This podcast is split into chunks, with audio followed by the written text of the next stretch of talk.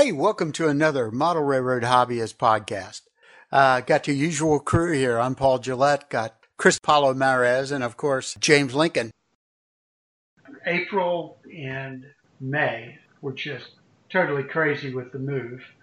I think. Oh, I bet. So over the past eight weeks, we just had a. I put up two modules just so I had some place to stack all the Axiom boxes and the locomotive boxes, and but I can't do anything in here further till the plantation shutters get installed, which is the end of next week, because they have to have access to the walls where the windows are. So I've got the plan. As soon as that happens, I'll get the modules in here, get them set up. and that frees up space in the garage where I can move stuff around, get some junky shelves left in the house hauled away, and then bring in new shelves. I mean, it's a it's a series of events, and it seems to go so slow. So, a project I had started, oh, late February, uh, actually early February, of remotoring some P2K SD9s. Found one that I went, shoot, one's not uh, nice, let's get a second.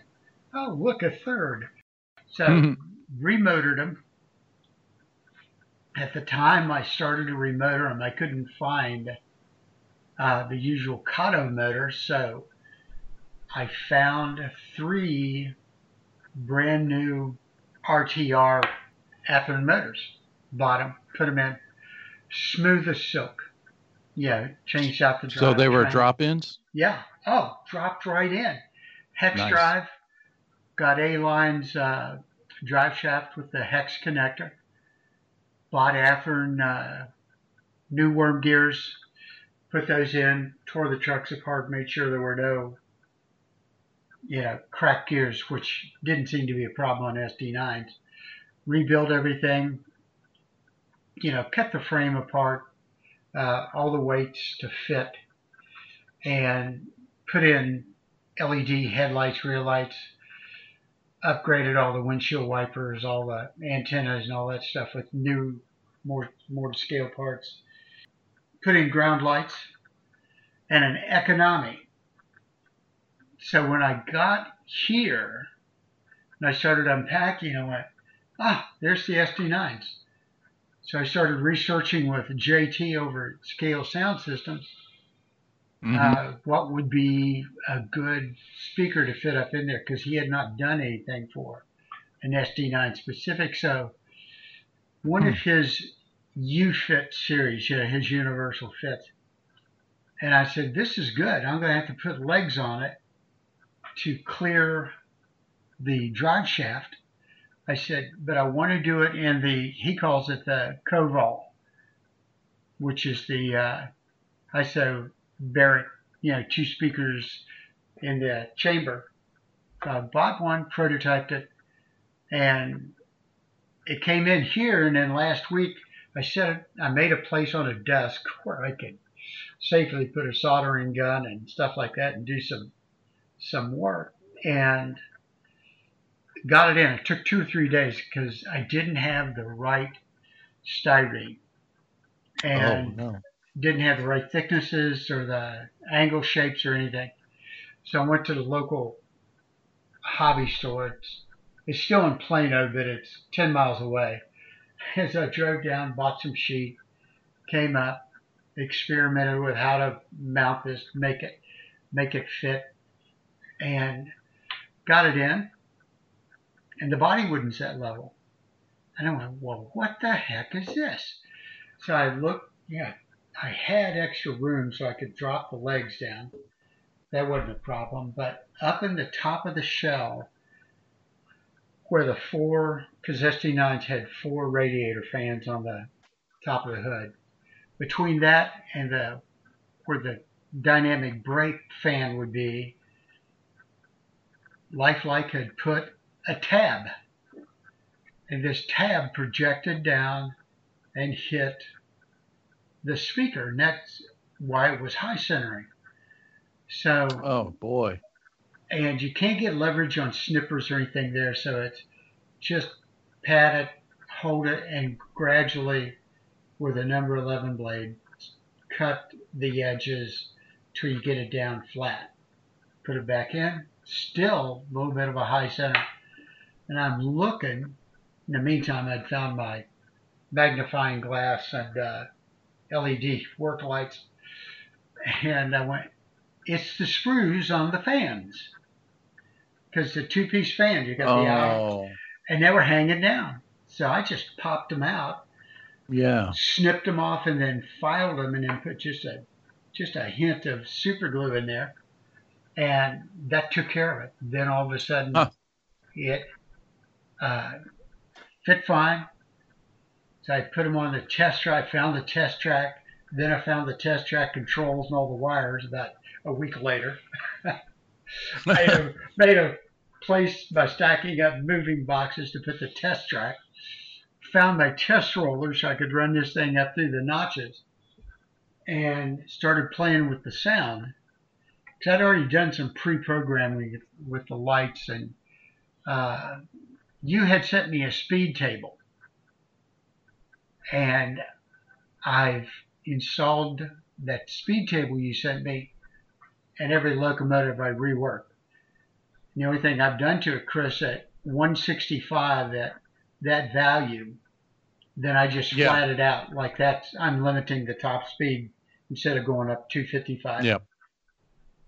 Because when Pretty I amazing, isn't it? yes, yes, every locomotive, even the passenger units, because on a small railroad, yeah, there's going to be five laps around before you get up to to value 255. So I had been One of the greatest secrets of the Tsunami two is like unlocking those low speed registers. Yes. Yes. And these things, all three of them, just brand new out of the box, Chris, were just dead nuts on up to about uh, speed set 10 or 12. And then two of them were still in perfect sync, and one of them started going higher, higher, higher. So I just went into the equivalent, yeah, a little trial and error there and, and reduced values to bring it down. Because once you got past that speed step 40 or something, it was back in sync. So it was just had this hump that needed to be settled out. So I got that all taken care of. So I started uh, playing with the graphic equalizer because uh, the Covals that JT makes with that extra driver in there and the way he does the, the sound chamber has a lot of bass. I mean, they'll go down to 150. Yes, it does. So there the bass was clean, but you know the 567s had a very distinctive whine as the uh, notches went up from the generator and, and stuff and uh, traction motors. So I tweaked the lower mid-range, mid-range, mid-mid, and the upper mid-range to get that whine working in concert with the the rumble and the, the low speed steps. And I just posted a demo video on uh, my blog. I'd put a blog on MRH the other day about the process of converting these locomotives. And uh, so I just added the video, the sound today. Uh, Mm-hmm. Yeah. but this is going to be a small railroad. this this entire house is 200 square feet bigger than the one we had in New Orleans. But Oh, really? but the arrangement, it's like two of the bedrooms are slightly bigger than what we had in New Orleans, but they have smaller closets. Because this house has a big, open, two-story foyer, whereas the there was a open stairway in New Orleans, but it was only roughly 12 by 12. This one stretches out, and there's a big balcony around the the top where all the bedrooms are, and that eats up into storage space. So I bet. everything's crammed, and I could have taken the bigger bedroom, but I went, you know, we're going to have company. Our bedroom furniture won't fit in that small fourth bedroom. So I'll come down and do it. So I'm going to make a smaller railroad. Uh, so I've got four foot modules. Okay. So if I put two of them together and then butt one go down the other wall, once I get around the room, I've got four 10 foot straights. And they're two foot wide. I'm going to reduce two of them down to just 12 inches wide. And by shrinking them down like that, both the closet and the entry doors are double wide doors. So I can open those doors, walk in the closet Oh. where all the storage will be. I'll put Cool. shelving in there and then walk in. So I've been researching, okay, how can I get a lot of modeling in uh, 10 foot runs? You know, a lot of scenery and stuff. So I've got some ideas on that. And after the end of next week, I can start moving modules in. But you know, when you move them in, you got to move boxes out of the way to move them in so that I can get stuff stored. That's okay. It's a process. So, and then my wife's got, oh, probably 25 paintings and large photo things that have got to be mounted on walls. And I know it's going to be, well, we could mount pictures if you've got time to not work on your railroad. Oh. oh, we all know what the safe answer to that is. Yep. So, but Dallas, well, up here in Plano, I've already found a couple model railroad clubs. Uh, there's about five or six hobby stores just up in the northern part here. And there's one or two that are trains only, but they've gotten gotten mixed reviews. It sounds like, yeah, they're there, but the guy's only there part time, and so it's unreliable when you drive there. Is he going to be there? Is he going to be open? So I've been using Hobbyland Incorporated. He's he's more into RC remote control stuff, but he's got a lot of Athearn locomotives, a lot of uh, proto stuff, and he's got all kinds of scratch building supplies and paints. I've never seen such a paint offering for airbrushes and washes, weathering, and this and that. And they're nice people, so and it's only 10 minute drive away. So go there, but I do have to find uh, Chris Atkins, who's on the uh, MRH forums. He lives not too far away. oh, no Uh, kidding. Right. And he's mentioned a couple clubs and stuff. He's been doing a lot of traveling up in the upper Midwest. So when he gets back in town, I hope to connect with him and uh, get his opinion on uh, uh, some clubs and stuff. But golly, it, you know, New Orleans is on the Gulf of uh, Mexico and we lived right off the lake. The humidity there was nothing compared to here. So it's only Oh, no, 82. It's only 82 this morning because of all the s- storms we went through yesterday. And the guy we bought the house from, in the three or four years he owned it, gutted all three uh, bathrooms, gutted the kitchen, and redid everything from the floors up. And he did a good job. But he didn't touch the landscaping. And so there's three big pecan trees four, actually four big pecans, you know, the nuts that everybody likes down here on the property, but they've all got to be trimmed. And there's flowers everywhere, but they've just become like just locked into each other because they, they need to be thinned and stuff. So that's what I was doing this morning. And after about two hours with a mattock and a shovel and stuff like that, I am just, I'm drenched. I've been drinking water like a pig, and Yep. I was totally wet. And so after about two hours of that, I walked back. This house has got a pool about the same size as what we had in Phoenix, and I just, you know, took the shirt off, grabbed a chair, sat down, drank water, and then let my buddy ease into the pool. The water's still only like 80 degrees, so it's, it's still a little bit of a thermal adjustment period needed there, but it felt good today. So, uh, you know, we had that had that conversation with Blaine at uh, Hadfield, and then Yeah. talked with Nick uh, Santos about the Decoder Buddy. Uh huh. Just as a side note, I did a one of the blogs uh, featured putting in a decoder buddy uh, as I remotored and put in a 21 pin decoder. Okay. And, and so he came to visit us in New Orleans right before he moved. And Uh-huh. so we're up there talking about it. And I said, even though this is a Proto E9, once you get the you know the frames cut down, the weights and all that stuff, and you got JT speakers in there, I said there can be a height problem on the 21 pin type decoder, be it Yeah. uh, any of them. And so he and I got talking. I said, you know what we need is a harness that will mimic the 10 pins, lay flat into the decoder buddy, and then go over uh, an inch, inch and a half on a typical diesel and go into the appropriate, uh, probably female nine pin so that you can Yeah. move that height problem out of the way. And so he said, let me think on it. So we chit chatted and uh, we did the, the podcast on his board.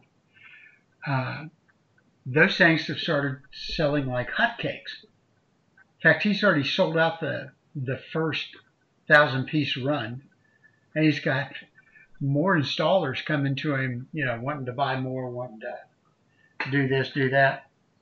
Well, that's And- awesome. Oh, it is. It. You read the blog, and his approach, because I detail the approach he in there. You have the motherboard, just like a an MCS from uh, Train Systems. You've got that, but what he does, he puts a small removable PCB, and it's a plug-in that has all the connectors that go to lights, speaker, anything that might be attached to the shell. So when you open it up, all you got to do is just lift that off, and you can totally separate the body away from the the main motherboard. Just very innovative, very ingenious. So Yeah. we had been Wow. here about a week, and I got a forwarded envelope from him, and he made up three motherboards with, uh, I think he used the TCS male female uh, 21 pin adapters. He says, "Here, try these out." So I'm going to go in and find a locomotive that uh, has a real tight fitting, but has a lot of room in the cab, and try this out. So he's got those. And I think he and JT have actually been talking about some uh, items too, maybe a possible collaboration because with the speakers and stuff, because JT does a lot of installs besides making speakers. Can I get those decoder buddies through JT's website, scalesoundsystems.com? that or, but if it's okay with you, Okay. I'll send him your Yeah. email. He would like to Yeah. send you some samples to try. I I I'd love that. I- Uh, that I- sounds like that sounds exactly like what I've been looking for on a Okay. couple installs I've been working on. Okay, so I told him, I said, I said, I appreciate your, you know, wanting to protect Chris's privacy. I said, let me confirm that it's okay, and then I'll send you his email. So I'll Yes, send that please. to him tomorrow. So, and speaking of JT, he's now got Steam. Yes. Have you tried any yet? I haven't tried any of those yet. You know, it sounded like there was a, a time where he was trying to find a new driver to to you know continue forward with. He did. He And, found uh, a I- new I- source. He sounded he found a new source, and Yes. uh, when I saw that email pop up, I'm like, okay, good. uh, I'm still I'm kind of like lagging on a couple installs right now, but once I get those a little bit further along and even completed, then I'm gonna make another another grab on JT's site. Okay, yeah, he because I ordered the speaker. I had to get some more. I like his LEDs, and uh, I got another decoder or two because I've still got locomotives I want to do. Uh, but yeah, I'll send your information to Nick. He'd love to have your opinion and stuff. So I'd, I'd love to chat with them about this. It's really piqued my interest. okay, all right. Well, speaking of piquing interest, what can you talk about that's new and coming down the pike at uh? Well, we have we launched the SD90 Mac, uh, the Phase Two version of the SD90 Mac H. Okay. That that went pretty well. Uh, we have some new locomotive projects coming up a little bit later this year, so be on the lookout for those. Um, Okay. And there's also some stuff kind of in in development that's going to be announced a little bit sooner, probably by the time that uh, this podcast is uploaded. no kidding. Um, Cool. Yeah, there, there's there's something kind of new brewing underneath uh, for Union Pacific guys, and we're excited to um, be a part of that. So, Well, going back, just clarification on the 90 Mac. okay, Uh, the only one of those I've ever seen was Kato did it, and that was a number of years ago. And so you're doing what? Uh, phase two on it, or well, the phase two is different than what the Kato has okay? done. I just picked up on SD90, so Yeah, right, right. EMD didn't have just a one size fits all SD90. There, there were three major releases, I would say, to the SD90. The first one is kind of like what the the one Kato did. The second, and that was the what they call the 9043, where EMD hasn't totally fleshed out their 6,000 horsepower engine yet. So they delivered them with uh, a standard 710 4300 horsepower prime mover with the thought that hey you can switch it out to the 6000 horsepower once we get there then the sd90 mac h the the the phase one and that had the teardrop style uh, cab windows kind of uh, look very very similar to the the the changeable 9043s the difference was kind of like on an SD70 ACE on top of the engine compartment, th- th- there's a more pronounced bevel okay. right where the engine is. yeah, On the on the Kato ones, oh, those are flat. Now the Phase Two is the last SD90 Mac H ever produced. Had a very similar cab look to the SD70 ACE.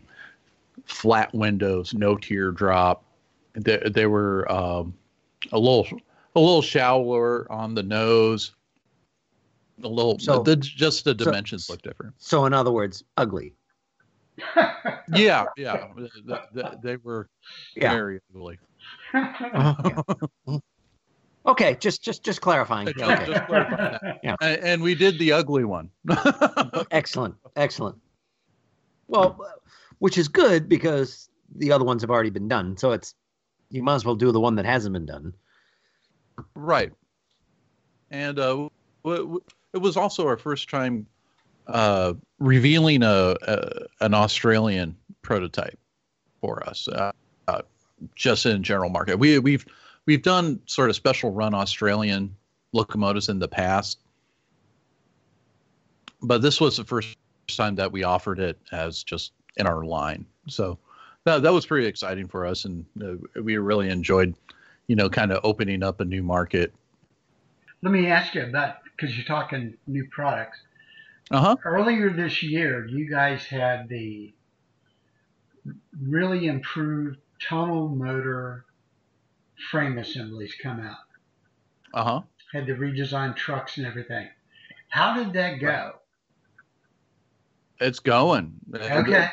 you, uh, the people that have bought the RTR tunnel motor have really enjoyed it.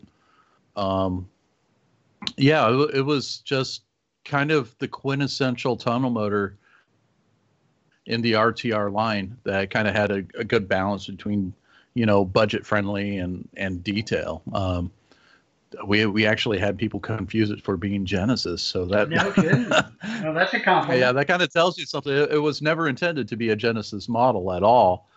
It's just one of those things that we we put just so many different improvements upon it, uh, run over run.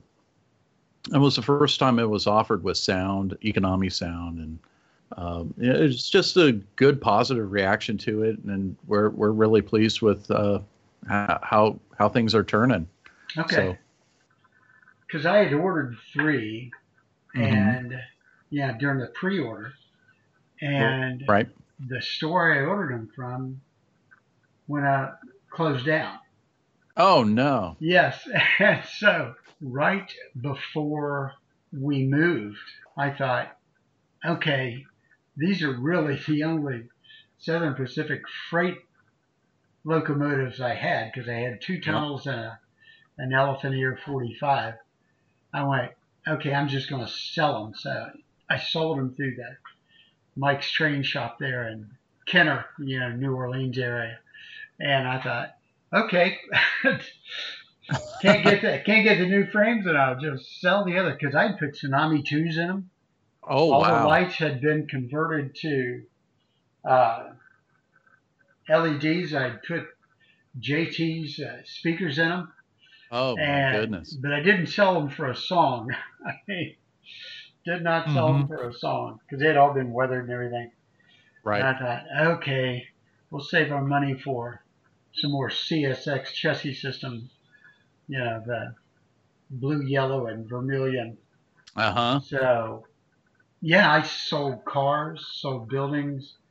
I sold my big boy. You sold your big boy. Yeah, there's uh, it. There, I've got photo or So video on my YouTube of it. At the you uh, sold you sold your big boy just in time for the real big boy to go back online. I know, isn't that amazing? Uh, how depressing is that?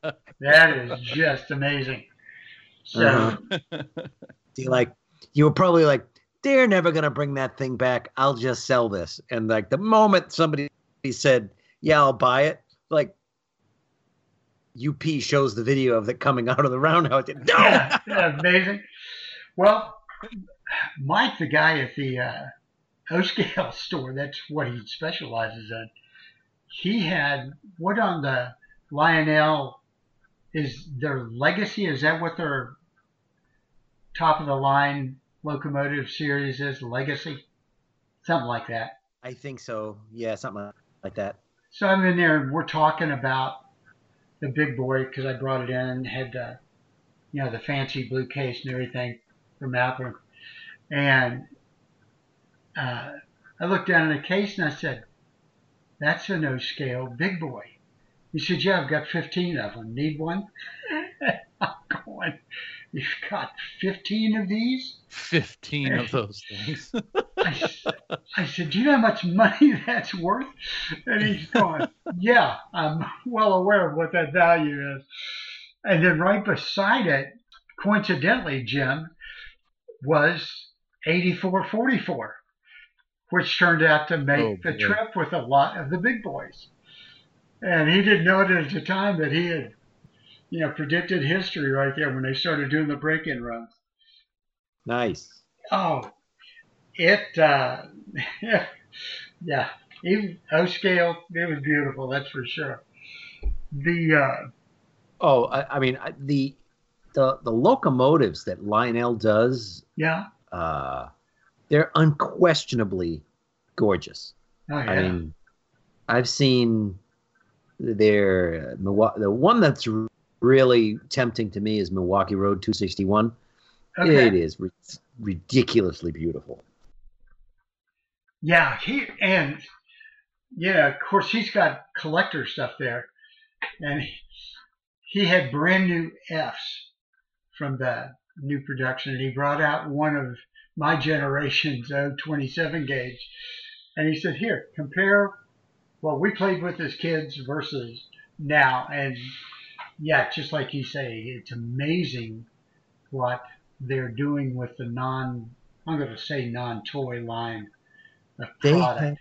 have, I, I mean, they have if if the if I mean at least with 261 and probably with all the new ones, the drawbar between the locomotive and the tender extends. So when it's going along straight track, it looks prototypically close together. Goes around a curve, it'll it pulls apart to accommodate the tighter curves.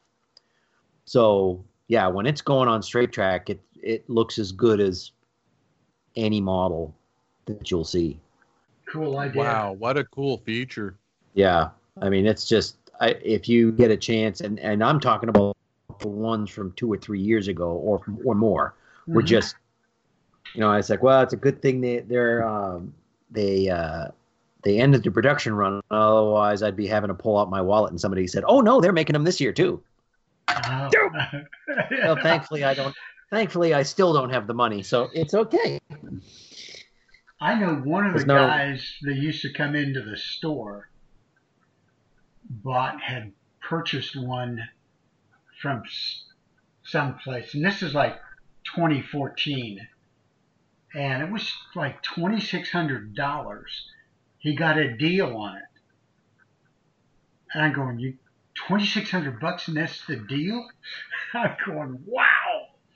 Oh yeah. Well, I mean, depend. Was this a big boy or 261? No, big boy.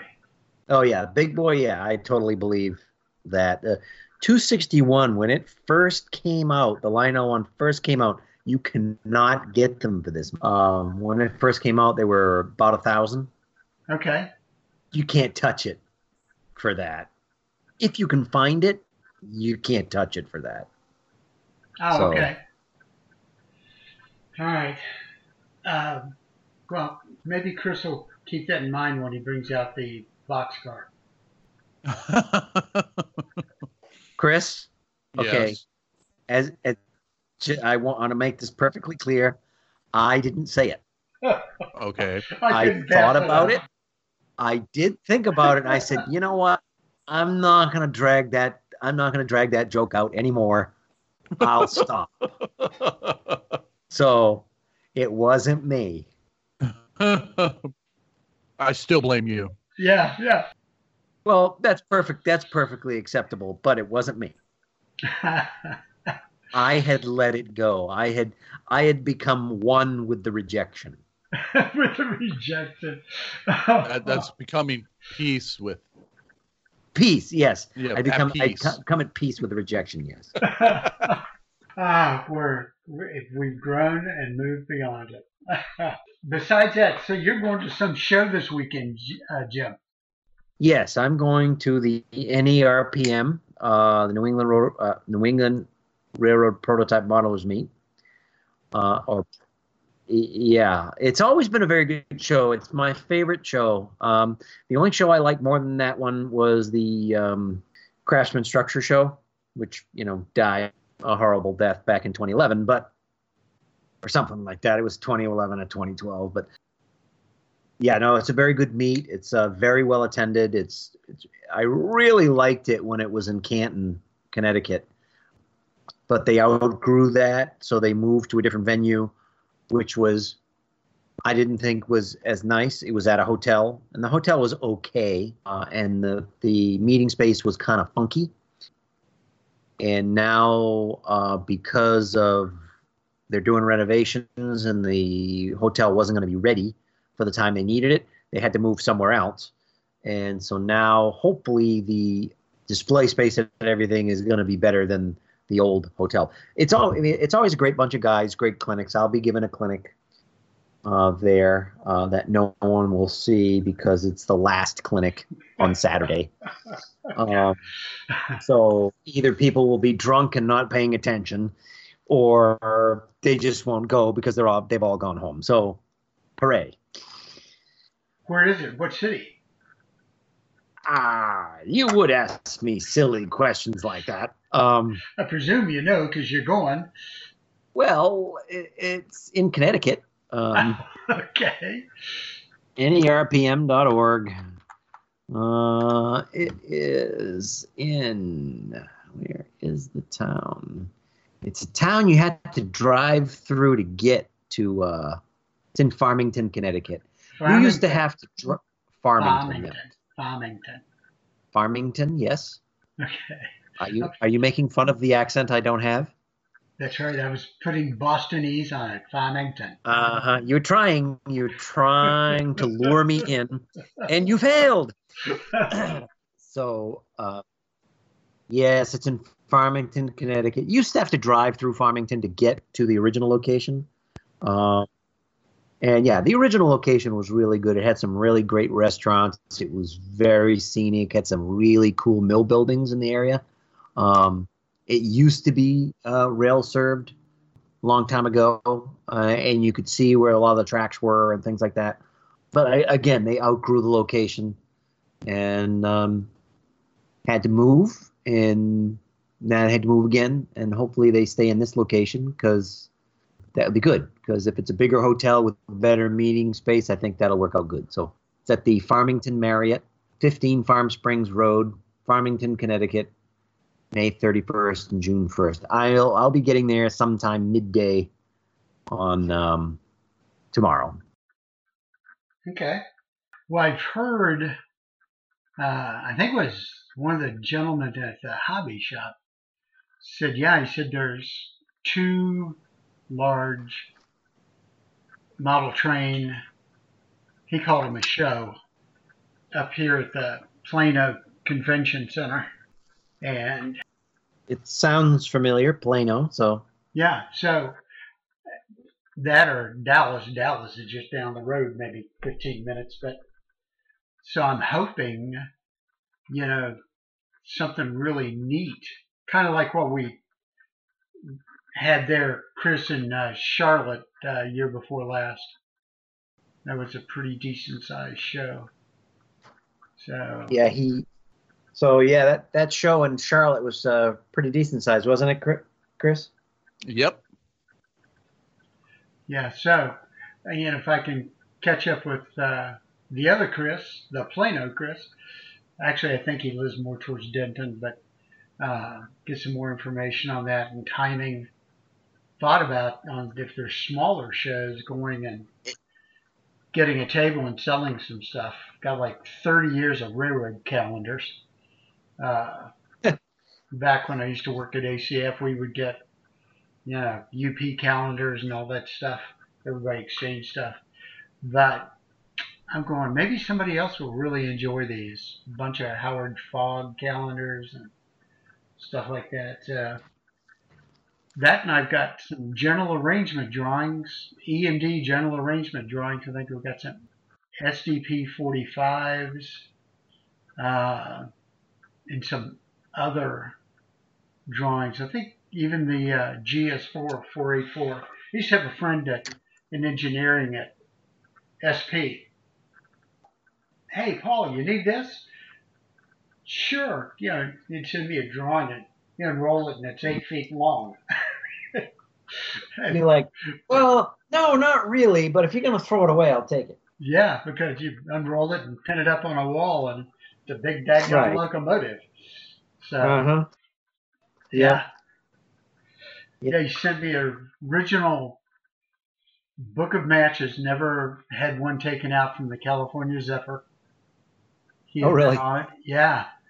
And uh, the SP's daylight color chips for the daylight uh, colors back when they were running a train. They had all the paint matching specs. And he sent them, and I said, sure, send the puppies on. And, yeah, stuff like that's just interesting to feely touchy. Yeah, there you go. I had run into Shane. So I ordered one of his just because it was unique to me and Chessie system, uh, well, CSX, because Chessie had done modifications. Everybody was rebuilding the SD 40 2s, proving this, improving Yeah. that. And Chessie dubbed theirs the Dash 3 because they made the cab higher. So it's got a very distinct look. And they all came out with what they call the boxcar logo. So you've got the CSX with two bracketed ends and four wheels under it. So, Right. Okay, so it's a CSX engine, not a Chessie engine. right, not Chessie, CSX. So it's a piece of junk. So what, what I'm going to do with it, thank you very much, is put it at the head of my CSX corporate ease. And for the corporate train that I've got, I got a, I don't know, I think it was originally supposed to have been in like eight or nine months or something like that after I ordered it. And so just before Christmas, when uh, the New Orleans house wasn't for sale, I called him and I said, "Did these ever come in or whatever?" And he said, uh, "No, they'll be in uh, probably early spring." Well, they got here about two weeks ago. Unfortunately, he I kept my Arizona cell phone because that's the number he was calling. Do you still want your locomotive? I said, Yes, I do. And I got it. It's a I haven't run it obviously because I got the DC version. I'm going to put uh, Tsunami 2 in it. And uh, mm-hmm. I've already ordered and received the uh, isobaric uh, speaker that JT makes for the the locomotive, and because uh, the factories come with uh, ESU and good decoder, but I just really loved the graphic equalizer capabilities on the Tsunami, so that influenced me to go just buy DC and then just put my own decoder and stuff in it and speakers. So oh, sure. That's just me, but I give them credit for, uh, you know, is a beautiful uh, locomotive. I mean, between you guys and them, you guys are just making it hard not to spend money on model trains. That was our plan. Yes, and you're succeeding. you are succeeding very well. So, so, so you're you're modeling obviously modern CSX, or do you not really care? You know, it's a good good question, Jim. What I do is I don't as much do an era as I do trains. So I've got three FP7s and a California Zephyr, you know, Chris's Genesis locomotives and BLI cars. I've got uh, early Amtrak between proto passenger cars and BLI with two of Chris's uh, Genesis SDP 45s for the early Amtrak years. Uh-huh. Uh, oh, cool. And I've got Chris's FP 45 or SDP 40Fs in the uh, pointless arrow scheme for a transitional era Amtrak train. So same thing on steam. Uh, the big boy, I had 52, 53 40 foot stock cars that I bought or built to go behind the big boy. Now they're behind the the uh, cab forwards I've got. So that's what I do, oh, Jim. Okay. So I'm yeah, and I run similar time periods and equipment together, but oh, I think today's going to be a pre-war day, so out comes the steam. That's just what I enjoy doing. Is not, you know, so much freezing a day in time because I like okay. them all. I like them all. I can't say no. The ADD approach to collecting trains. yes. Which yes. which is great for companies such as yours. I'm that was not a complaint. Uh-huh. no, it's just I one time I tried to, you know, target the uh, just before Amtrak. So you're talking, yeah, pre pre May of '71, and I had a ton of Santa Fe equipment, and then all of a sudden I went, yeah, when Santa Fe in '72 brought out the yellow bonnet as they were phasing out of passenger. That's when Chessie brought out the uh, tricolor Chessie with the big cat down the side. And I went, yeah, 'cause I was still living in Huntington at that time, so I used to see that stuff every day, going down Third Avenue, Fifth Avenue, and so I went, I think I'll get some Chessie stuff. You know, of course, back then it was Blue Box, and you know, that's when I learned how to scrape off grab irons, and Tichy started making grab irons that could go on there. Oh, there you go. So that's just been the way it's been. Is just uh, I'm not so much into Gevos, so I don't have any real late model, you know, like tier four stuff, tier three on the EPA side of it, because I just Yeah. but Boku Don't care for it. SD60s, some SD70s, those things, E's, PAs. Uh, I think probably my favorite, the look of my favorite modern locomotive would probably be the SD70s with the flared radiators. oh, with the flares, yes, Yeah. that is a Um, brute.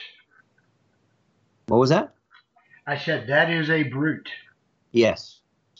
Um, they uh, rode pretty well. Um, you know, nice locomotives. I mean, you know, as far as real locomotives, yes, those those were nice. The um, you ask any railroader who worked for CSX, their favorite locomotive was AC six thousands, but um, they can pull the world down, and you know, they just ran great.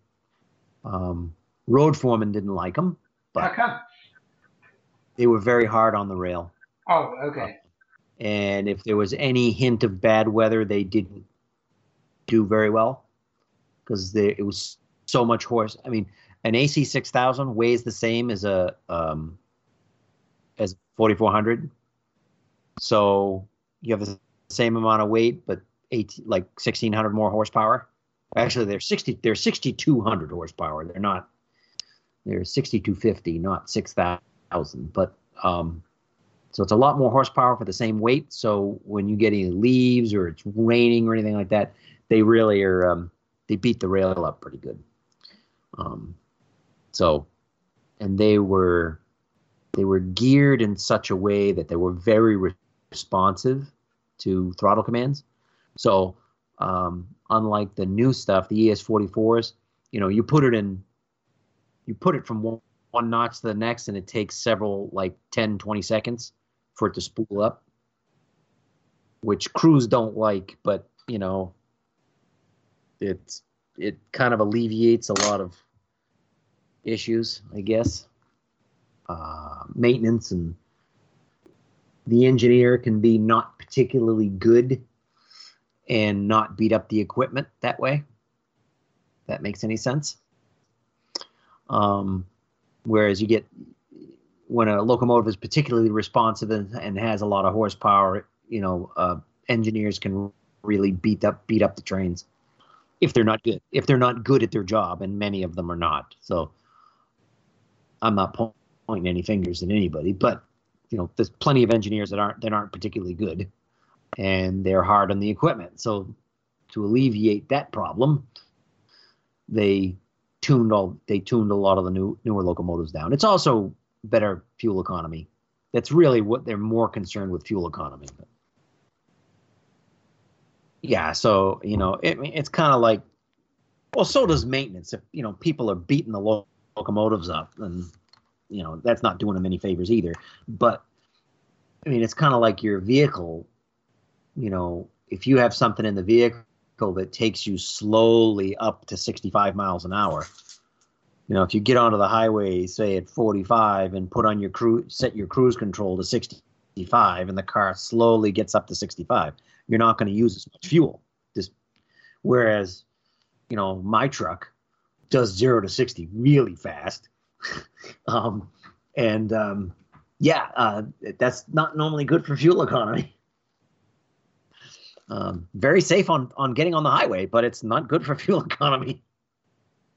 Okay, well that I can understand that. I saw a blurb the other day on the news, and it was a a new performance version of the 2019 Mustang. Okay. They had the guy said uh, Cobra, but Uh-huh. didn't I didn't see any Cobra markings on it. But it was a 5.2 liter, not five liter, but it was 5.2 Yeah. uh, double overhead cam, and I think it was north of 600 horsepower. Okay. and he said, if you want to get there quick, he said uh, the preliminary testing showed zero to 60 with street tires at 3.8 seconds. And I'm going, that'll make your eyes bleed. Just, that is daggone quick. My pickup's got 600 horsepower. Okay. I didn't know that when I bought it. I didn't buy it because it had. I didn't buy it because it had 600 horsepower. I bought it because like, wow, this thing looks cool, and I posted it on my pay on my Facebook page, and somebody said, you know, this is what you bought, right? And I looked it up, like, oh my, Oops, didn't mean to do that, but I'm glad I did. well, kind of, yeah, it's one of those. I didn't buy it. Everybody's like, wow, this thing sounds so great. It's a V8. It's a it's a it's a supercharged V8. Okay. looks a little like a Raptor. It's not a Raptor, but it's a Okay. F-150 Raptor. Uh, looks like that, but the Raptor has a, a six-cylinder twin turbo, Okay. and this is a supercharged V8. So Well, I remember in the early 2000s when they came out with the, uh, there were two of them. One was just a two door, and it had a supercharged five liter, in and then there was the extended cab. It wasn't a Ford extended cab, totally different paint scheme, had the same motor. They were beautiful trucks. One only came in silver, and Lightning, that's what they were. Ford had the Yep. Lightning pickup, and they were pretty quick back then. Yeah, it's amazing. It's like a Jeep that you can get the uh, what is it, SRT or STR option on there. the thing is just oh, you want to get five miles per gallon? We can get you there, but they're quick. Hey, we gotta have our toys, you know. yeah, Gotta have our toys. Yeah, my electric trains don't burn any gas at all, so I'm in good shape. When we uh, changed insurance companies to come out here, they go, hey, do you want to save uh, even more money? Mount this little uh, digital disc on the backside of your mirror, and download our phone app. And it's like the commercial with Dennis Haysbert where he goes, you know, we can help avoid this kind of driving and that and save you money. what fun is that? Yeah. So with the app, after you've done your driving or whatever, uh, it tells you, it rates you on five criteria, I think acceleration, braking, cornering, staying within the speed limits, and there's one other on there. Oh, phone usage. Well, being new to the area and not knowing where most of this stuff is, I've always got, I look it up on Yelp or on Google Maps and then have it plot the route. So yeah, the phone's on, but I'm not talking on it or texting on it. It's using the map. But Right. you know, one of the things that Plano up here in Parker and Murray and all these places, because it's all residential, the schools, if it says 35 or 20, then, uh, you know, the school speed zone Yep. lights are on flashing, you had Yep. better be doing it because I guarantee you there will be a policeman somewhere in that zone where people like to speed and you know you'll see him go zipping by you and you're doing 30 and you know they're doing 50 by the way Right. they overtook you and stuff and then sure enough here comes the lights on and then you see the policeman pulling him over uh, and then school zone if you do it in a school zone that is really expensive so Yeah. I'm at the age I don't need the speed but if I Well, take uh- Route 75 down into Dallas for any reason, it's 70 miles an hour, and if you're not doing 80, there are people honking at you. Right. You know? But that's okay. No, I'm not, you know, it's one of those things that I like that it can go as fast as it goes. I, I love how it sounds, but, you know, I think had I known it was 600 horsepower when I was looking at it, I wouldn't have bought it. It's like, what do I need that for? I don't need that. Um, I just thought it looked looked nice, was looked cool, has a double sunroof. It's re- really neat. Oh, double sunroof. Very good. Yeah, yeah. The whole like the whole roof is is open. I've only closed the sunroof twice. I closed it once, and I'm like, yeah, I'm opening that back up. Ah, I've never I've never owned a car with a sunroof. No, have I? Maybe maybe a long time ago. Uh, uh, you know, it's one of these things. It's like you know, my my Passat. I was like, I'm not going to spend an extra twenty five hundred bucks to get a navigation system that I don't need Right. just so that I can get a sunroof. Oh, okay. Because with, like with Volkswagens, you have to buy to get the sunroof. You have to have buy the the navigation system. Oh, I have no interest. You know, I don't need a navigation system. The one on my phone's better than the one I get, you're going to get in the car. yeah. I never So- use the navigation that's in my car. I just use the phone. And the No. top is always down. So if it's going to rain, then I don't go anywhere. said the one in the pickup is really good. The um, what it you know it will display to you as you're coming up to an exit. Oh, okay. Um, it dis- displays what the road looks like. So it Oh. actually like it shows a picture of where all the lanes are going and which lane you want to get into. That's a neat feature. So yeah, it actually is a neat feature. And while it's automated, you know, it's a, it's a computer generated picture. It's not a photograph. Um, it's normally pretty accurate to what you look to what you're going to see. So I'm I'm quite impressed.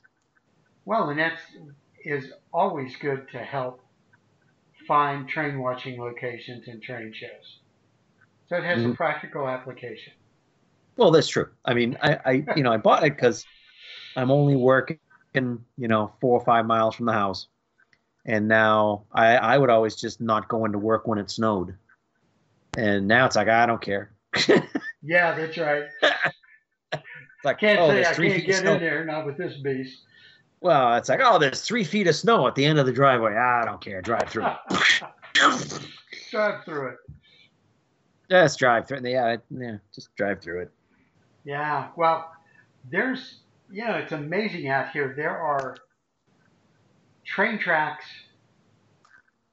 everywhere, and some of them even this far out, like going towards Murphy and the other places and up north, are welded rail, and the rail tops are shiny, and even the ones that are still jointed rail, the rail tops are shiny, but in two months I've yet to see a train. I see the commuter trains, you know, the mm-hmm. rapid transit, and some of those share some of the main north south lines, but I've yet to see or even here a train in two months.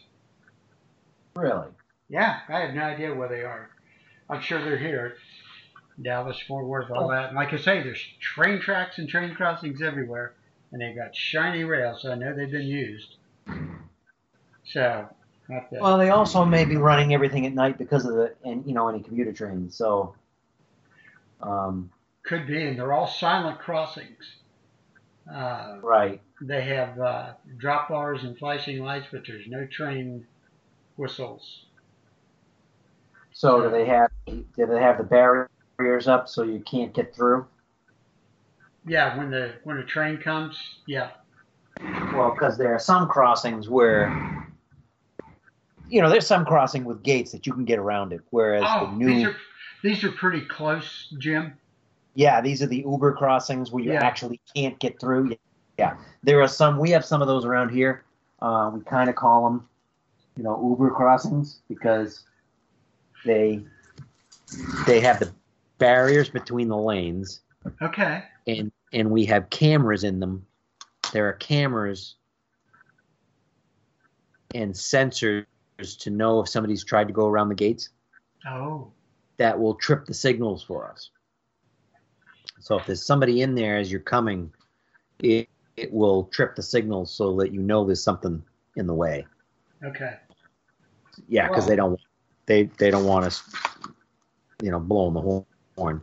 Of course, um, one of the towns in um, Hingham, they uh, when they were when they were reopening the Greenbush line, the town made such a stink about the, the train going through that they said, "Oh, you got to build a tunnel. You know, we don't want you. We don't want the the train going through the town. What about all the kids? Oh, people are going to be getting killed and blah blah blah blah blah." Well, now that they saw the um, how the, the the commuter line really benefited Yeah. the the other towns along the route. They're like, oh, we want we want it going through the town, and it's like, okay, we spent how many millions of dollars to build this stupid tunnel? So guess what? No. Yeah. Had your chance and you lost it. Yeah, you know, you're you're so so uptight about the train coming through the middle of town that we, you know, we bowed to pressure, and um, yeah, no, no, we're not going to take the tunnel out.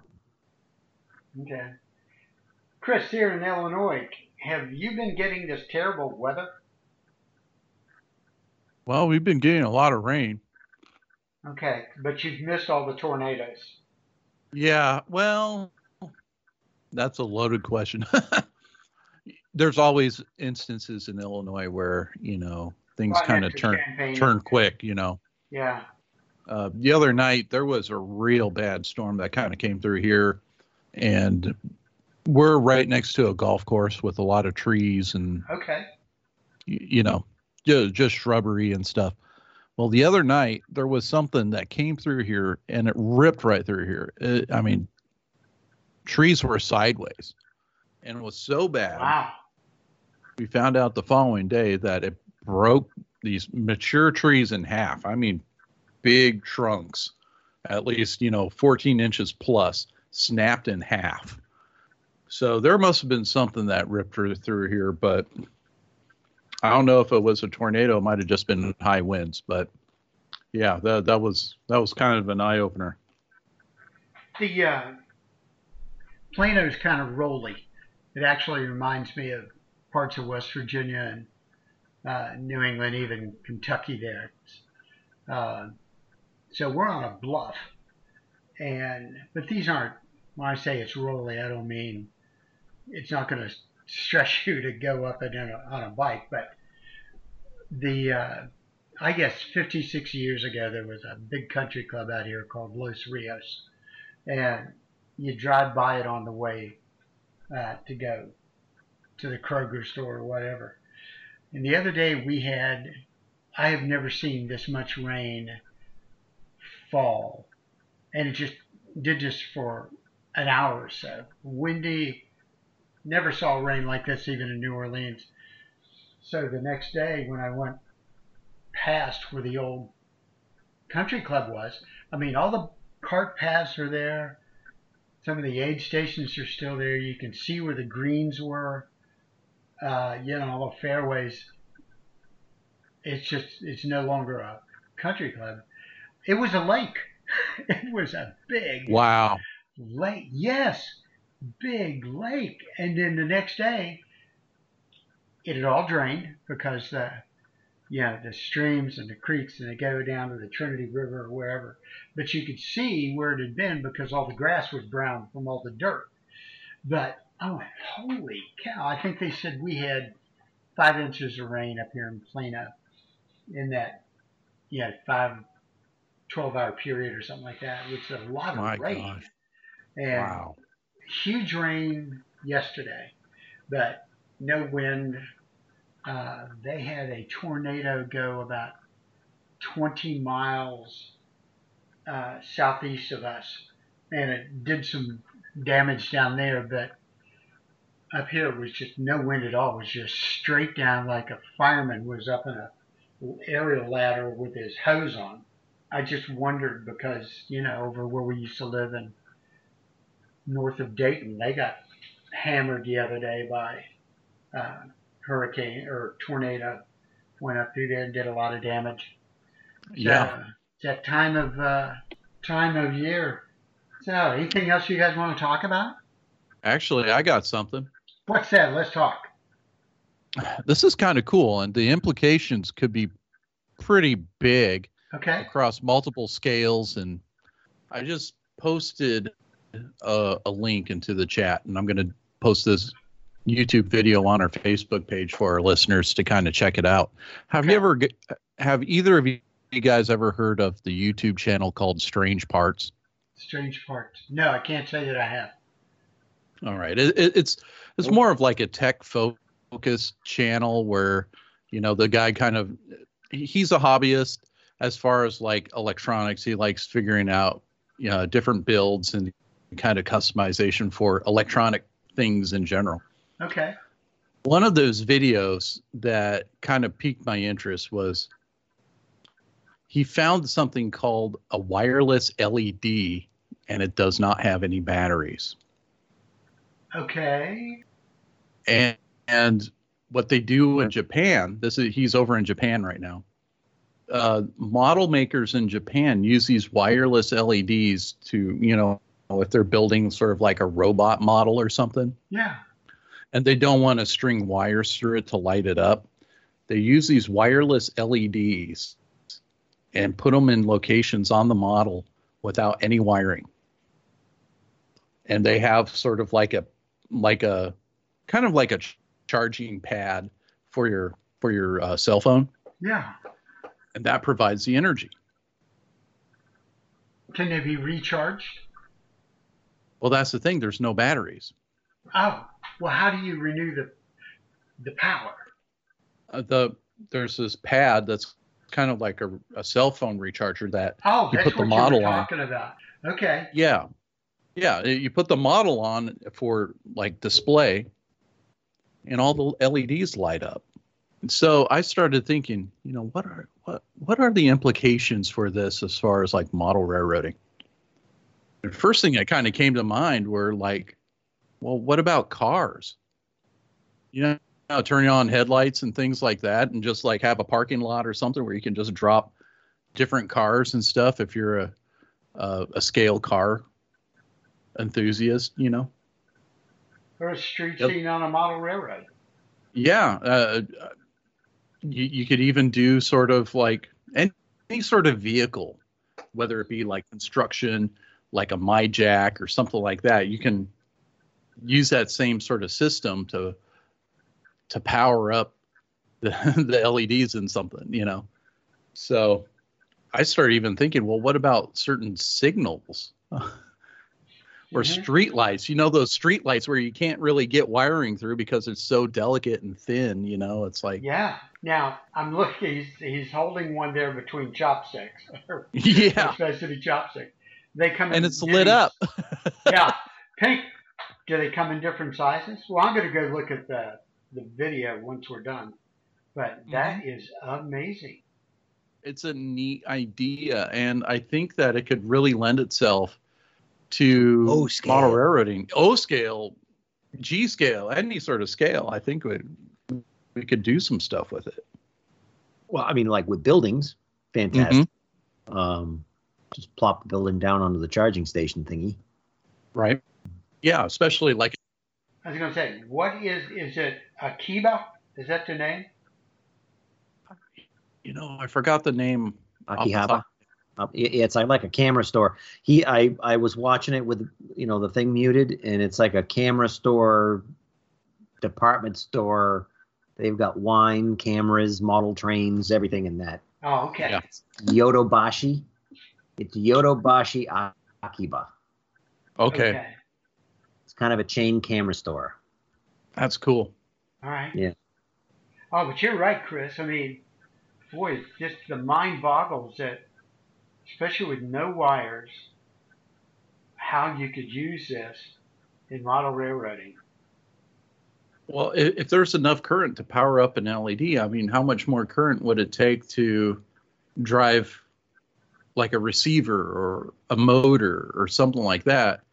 So you could do RC cars without having to worry about a battery. You know where I'm saying? You could make a street with this charging platform Yes. and just put your your model car on the street and it powers it up where you don't need to ever use a battery Oh, that's neat. that, that would be pretty incredible Yes. Wow, because light emitting diode, but it doesn't. It's amazing what the science is behind the energy that's lighting the diode. I know. It, it, this is like science fiction from the 80s you know we're Yeah. living it. It- this is this is just a crazy time and there's just so many neat little technologies like this that are, are borderline magical it makes sense when you kind of dig how it works but you know Oh, yeah. Well, I mean, you know, going from three lay three rail Lionel up to, you know, Code 83 track and DCC sound and all that kind of stuff. Wireless uh, cab controllers, you know, utilizing Bluetooth and so forth. Yeah, it's uh, it's amazing. It is amazing. Now, and you don't have to, I'm not looking for an answer, especially if it were proprietary, but, you know, Yeah. we've seen changes being made in some of the technology behind the, the models, like motors. They've improved. Now we've got guys doing coreless motors which I Mhm. guess the benefit there is it takes less power to run a coreless motor. right Okay, so who knows what is going to come about? I I could see a lot of a lot of benefit to modules or portable scenes where you don't want to deal with a whole lot of wiring, especially in a building, Right, right. you know. Well, you mentioned this item from Japan could light HO scale headlights in a car. Right. And you can buy those cars now, but you the lights are wired, so you still got to go under your layout and either purchase, you know, the harness distribution network or somehow hook into a power source so that your Right. nighttime city street can have headlights on it. Right. This just made that a lot simpler. It made it a lot more accessible and a lot quicker. I mean, RPM meets could start involving vehicle modelers that want to go this route Yeah. and you can almost just have them put the car down on this scene and it'll power up you know It's amazing. I, I and I, I think the headlights are just tip of the iceberg Oh, I think you're right. you we could probably figure out a reasonable control system without batteries Yeah. that will dr- drive the vehicle HO, O scale, S scale, whatever. N scale might be a little tricky, but it's plausible. And and you kind of open up a whole new side of the hobby where you have kind of micro RC cars.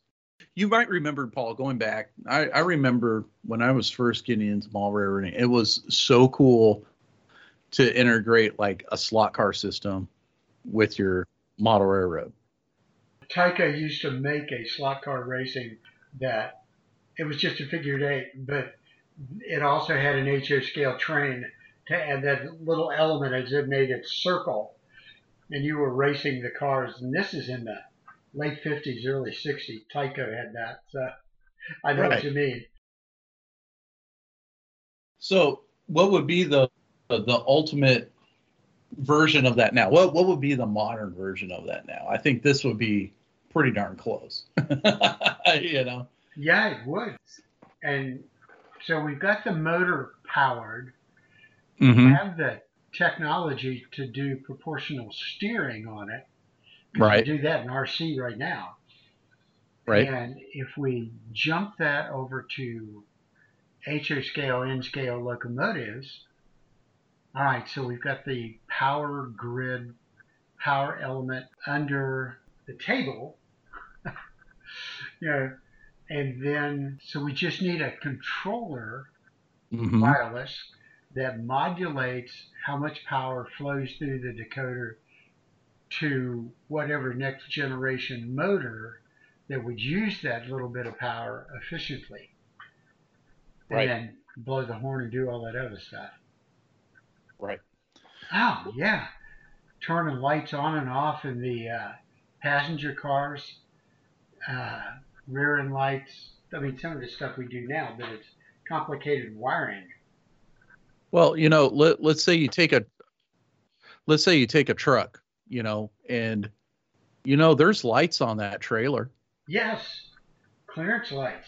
Yeah. There's Well- clearance lights on there. I mean, there's uh, there's also lights on, or So I'm looking at this 150th scale dump truck that I have in my hand. yeah, and you've got the clearance lights on the top. You got the headlights. You got you. I mean, probably the coolest thing is wouldn't be the headlights. That you would be you'd want to do the flashers. Yes. Yes. You know, just you know things sitting on the side of the road with the flashers going. And on a lot of these truck bodies, you have the lights up in the um, up in the body themselves, and then the lights underneath, and um, you know lights on the. Mean, you can do all sorts of stuff, like like you know cab lights and just you know those those LEDs look a little big, but you. I mean, I don't. You know, I'm trying to see how they'd fit in this thing. Headlights would probably work. I don't know about the rest of it. Well, it depends on Jim the, The size. sizes. Yeah, Yeah. Can we get 0603s, 0805s, 0402s, whatever? Uh, whatever the Well- limits of the technology presently are, and can Well, they be improved in- upon? in what's the really interesting Go ahead. about this, i- if you watch the video, he kind of goes through and deconstructs it just to figure out how it works. Oh, okay. And he, what he ended up doing was just using a coil of just regular motor wire, copper motor wire, Okay. and soldering one lead to one side of an LED, and then the other side of the coil to the other side of the LED. You put it on the charging station. That's pretty much what it is. And the thing turned on. You could use whatever size LED you want, as long as there's like a coil, a, a copper coil that is there to power to, you know, convert that those electrons into power for the LED. All right. Now, It, it's it's dumbfounding. It's magic. I swear. all right. and This guy's in Japan. yeah, he he goes around to different countries, kind of does some electronic goofing around. You know. Well, he's all he's all he, he's obviously an American, Yeah. you know, and he's going around to these different places. So uh, he must, yeah, that's his hotel room. He's playing around in his hotel room, de- deconstructing this thing. So Well, Chris, suggestion: once you contact him on a professional level, hmm as Chris at Athearn, and say you'd like to talk, and see if he would come on and do a podcast with us. Just not getting into proprietary information, but just some of the answers to the questions. Hey, how does it work? Mm hmm Because obviously, Yeah. You know, I I think I think that'd be a good move. I'm going to go watch the video whenever we're done. Okay. Okay. Cool. So I can click on this link right here and it'll, uh, It should take you right to the video. okay, well, I'll wait till we're done. Anything else? That that's what I was kind of scheming about. I I do this every now and then again. I- Cool. I go into YouTube and just kind of check out other Yeah. hobbies and kind of see what's going on out there. And it, it's been leading the fruit like this. So I'm going to continue to check things out. What was the first thing you described it as? Sticky parts or something like that? Strange parts. Strange parts. Okay. It, it's a it, it's a, a, a tongue-in-cheek name for his channel, and it, it is absolutely strange electronic parts, but it can be misconstrued a couple different ways. Yeah, yeah. I was, I was being facetious. All right. How about you, Jim? You got anything else you want to add? um, I don't know if I talked about the um, the new couplers that came out that I I saw Demoed at the- them. Tell me You did. them. Well, they're they're done by Jimmy Booth, who Jimmy Booth is the proprietor of uh, Glacier Park Models, and he hasn't decided whether he's going to be coming out with them. But they're um, they're basically they're, they're just they're his uh, protocraft slash Clouser type coupler, but with the shelves and everything on them. Okay. And of course, when, when I went to the show, you'll kind of appreciate this, uh, Chris. So I go to the show and I go, I'm going to the Proto 48. And it's, you know, does anybody have anything new? Now, bear in mind that in O scale, there are no, well, there are now, there are no double shelf couplers. There are no blower shelf couplers. There are no anything other than KDs and Clouser couplers, right? Okay. Okay. Right. So I have in my hand the only existing type E double lower shelf couplers and type H tight locks. Okay. Very accurate type H tight locks. They are the only ones that exist in the world that are in my hand in this meeting. And what do you think? And what do you think somebody asked? Can you make them? Can I buy them? Nope. Nope. What's No. the difference? No. They didn't ask that. No, it's worse than, it's worse than that. Why didn't you do the type F? Now, do you know what the, do you know what the difference between a type H and a type F is? Um, I know Chris probably does. Do you know what it is?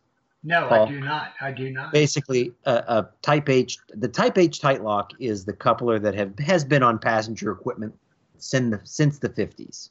Okay. It just re- reduces the amount of slack that occurs in passenger equipment. A type F is a type H with a lower shelf. That's what it is. You see type Fs on the rotary couplers normally. So on you know on dumps, uh, yeah, you know, and but I it's like these are the only couplers that exist at all. Like the only person that's even gone through the effort of making these things because everybody says there's no market for them at O. And the first question I got was, why didn't you do the type F? It's like, really? Really? Oh, Oh yeah, oh yeah. I mean. I and and I basically said what I just said to him at the meeting. I was like, really? These things don't exist except in my hand right now. And you're complaining about the one thing you don't have. It's like, well, you did all this other stuff. Why didn't you do that? People don't quite understand that when you're designing something out of nothing, and you may you may know this, Chris, it it all takes a it takes a lot of mental energy to create something out of nothing. And then it gets to a certain point where you just you know i, I did the uh, type e double shelf. I did the type e lower shelf.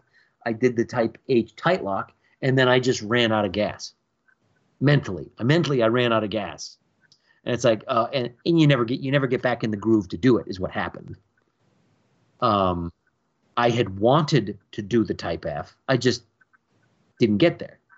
You know, because you're trying to make a program, you're trying to make SolidWorks, you're trying to copy somebody's line drawing, because I have a line drawing, not a 3D model. So I have to create the 3D model from a line drawing and then make it so it works.